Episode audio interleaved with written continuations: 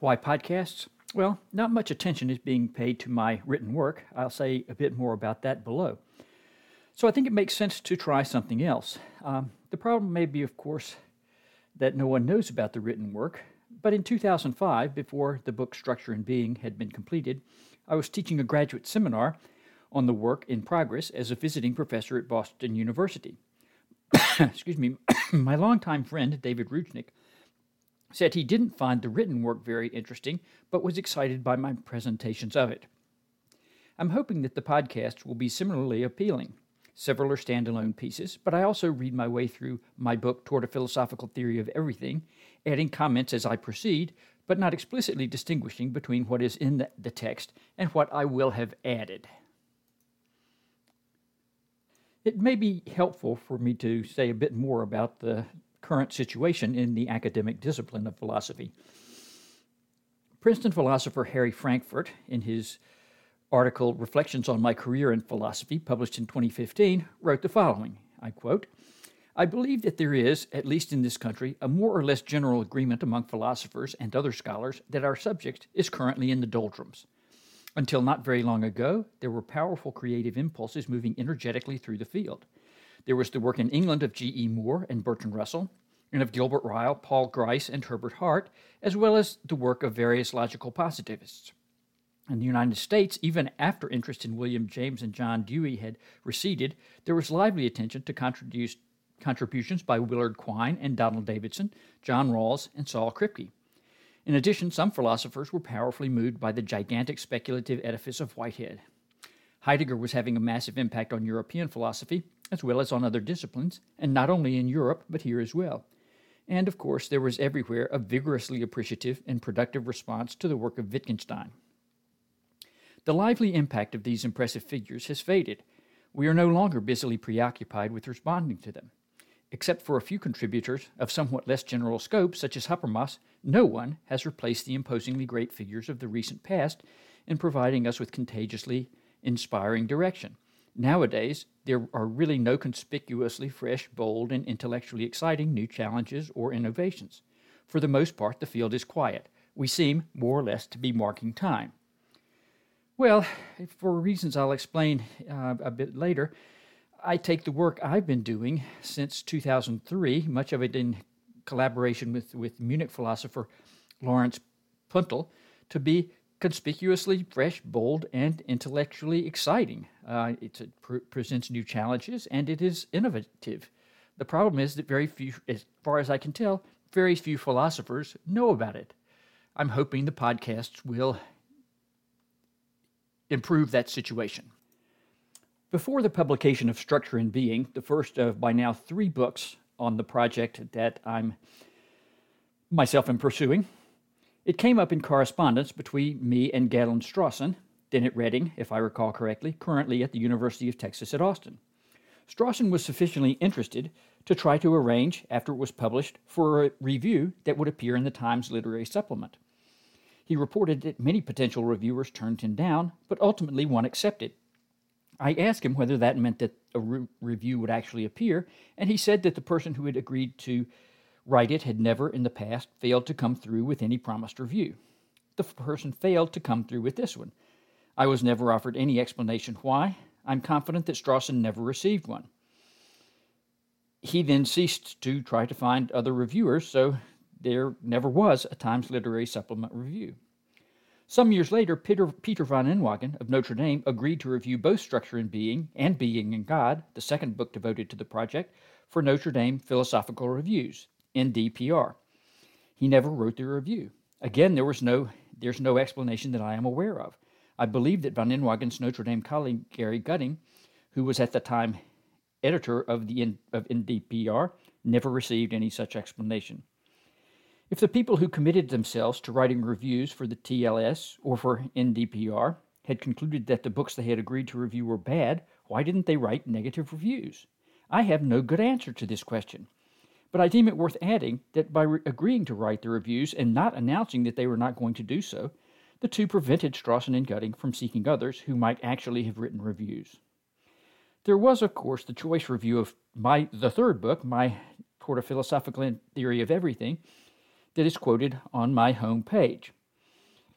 The passage quoted there describes the book as, quote, a critically important work for all those deeply interested in philosophical issues and their significance for basic human concerns, end quote.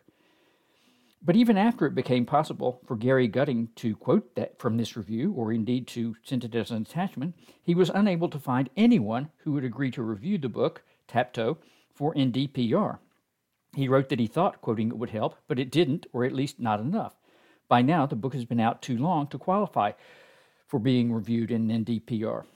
Again, the appearance of review might have made a positive difference. Certainly, lots of people who are now not aware of this project would have been aware of it, would have been, be, become aware of it. I have sent several philosophers I thought might be interested in the project either copies of Tapto or PDFs of relevant chapters. For example, chapters 1, 2, and 6 to some who have published on the issue of human freedom, or 1, 2, and 7 to some who have published on aesthetics. I have received no indications that any has read what I sent. Fair enough. They're all busy, and my messages were unsolicited. But there are others, albeit fewer of them, who have said that if I gave them copies of the book, they would read it. Yet again, I have no evidence that any has. So, what's going on? At least two plausible explanations occur to me. One is that systematic philosophy is considered to be so dead a duck that it cannot be resuscitated. Both analytic and continental philosophy went through their Hegelian phases, and perhaps some have concluded from what they take to have been Hegel's failure with systematic philosophy that every systematic philosophy must fail. That would, of course, be a non sequitur, but I wonder whether it nevertheless may be at work. The only significant systematic philosopher widely recognized since Hegelianism uh, ceased to be popular is Alfred North Whitehead. The second plausible explanation is that philosophers at present, most of whom are highly specialized, think it not worth their while to delve into areas beyond their specializations. This might explain why those specializing in, for example, issues of human freedom and aesthetics might be unwilling to read Tapto's chapters 1 and 2, which are presupposed by the chapters on freedom and beauty. Perhaps their response is, more or less, these are about topics like semantics, semantics and ontology, but I don't do semantics or ontology. This would be unreasonable, given that they unavoidably rely on semantic and ontological presuppositions, but I deem it to be a possibility nonetheless.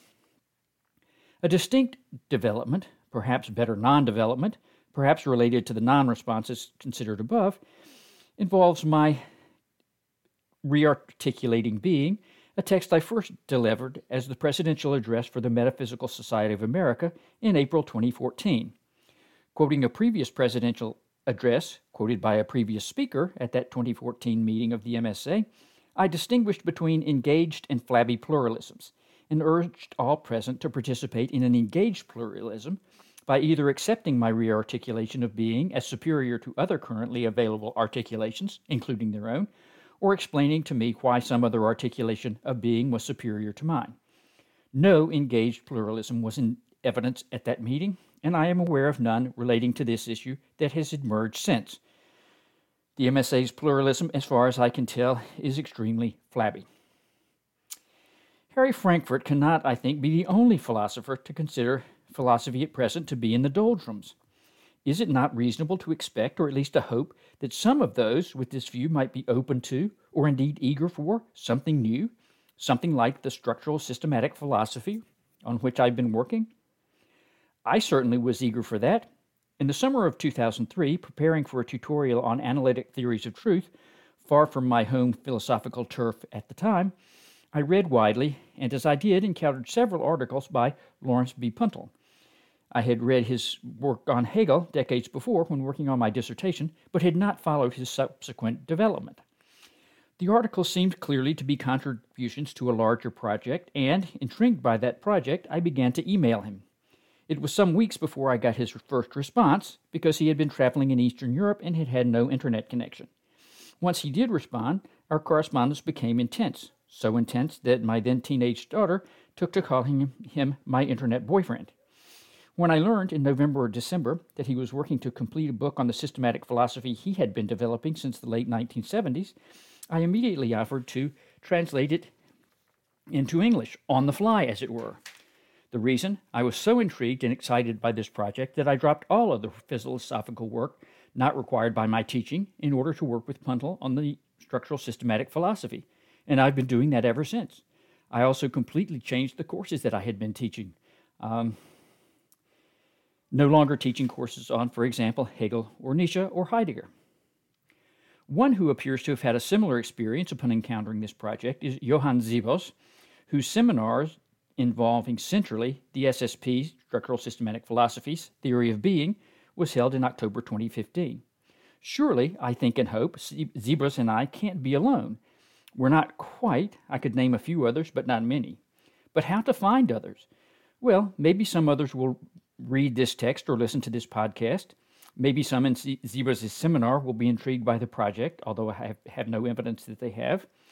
And maybe some will read Rearticulating Being, which appeared in print in September 2015, and then want to read more. Then again, maybe not. As I say, I've seen no evidence that any have.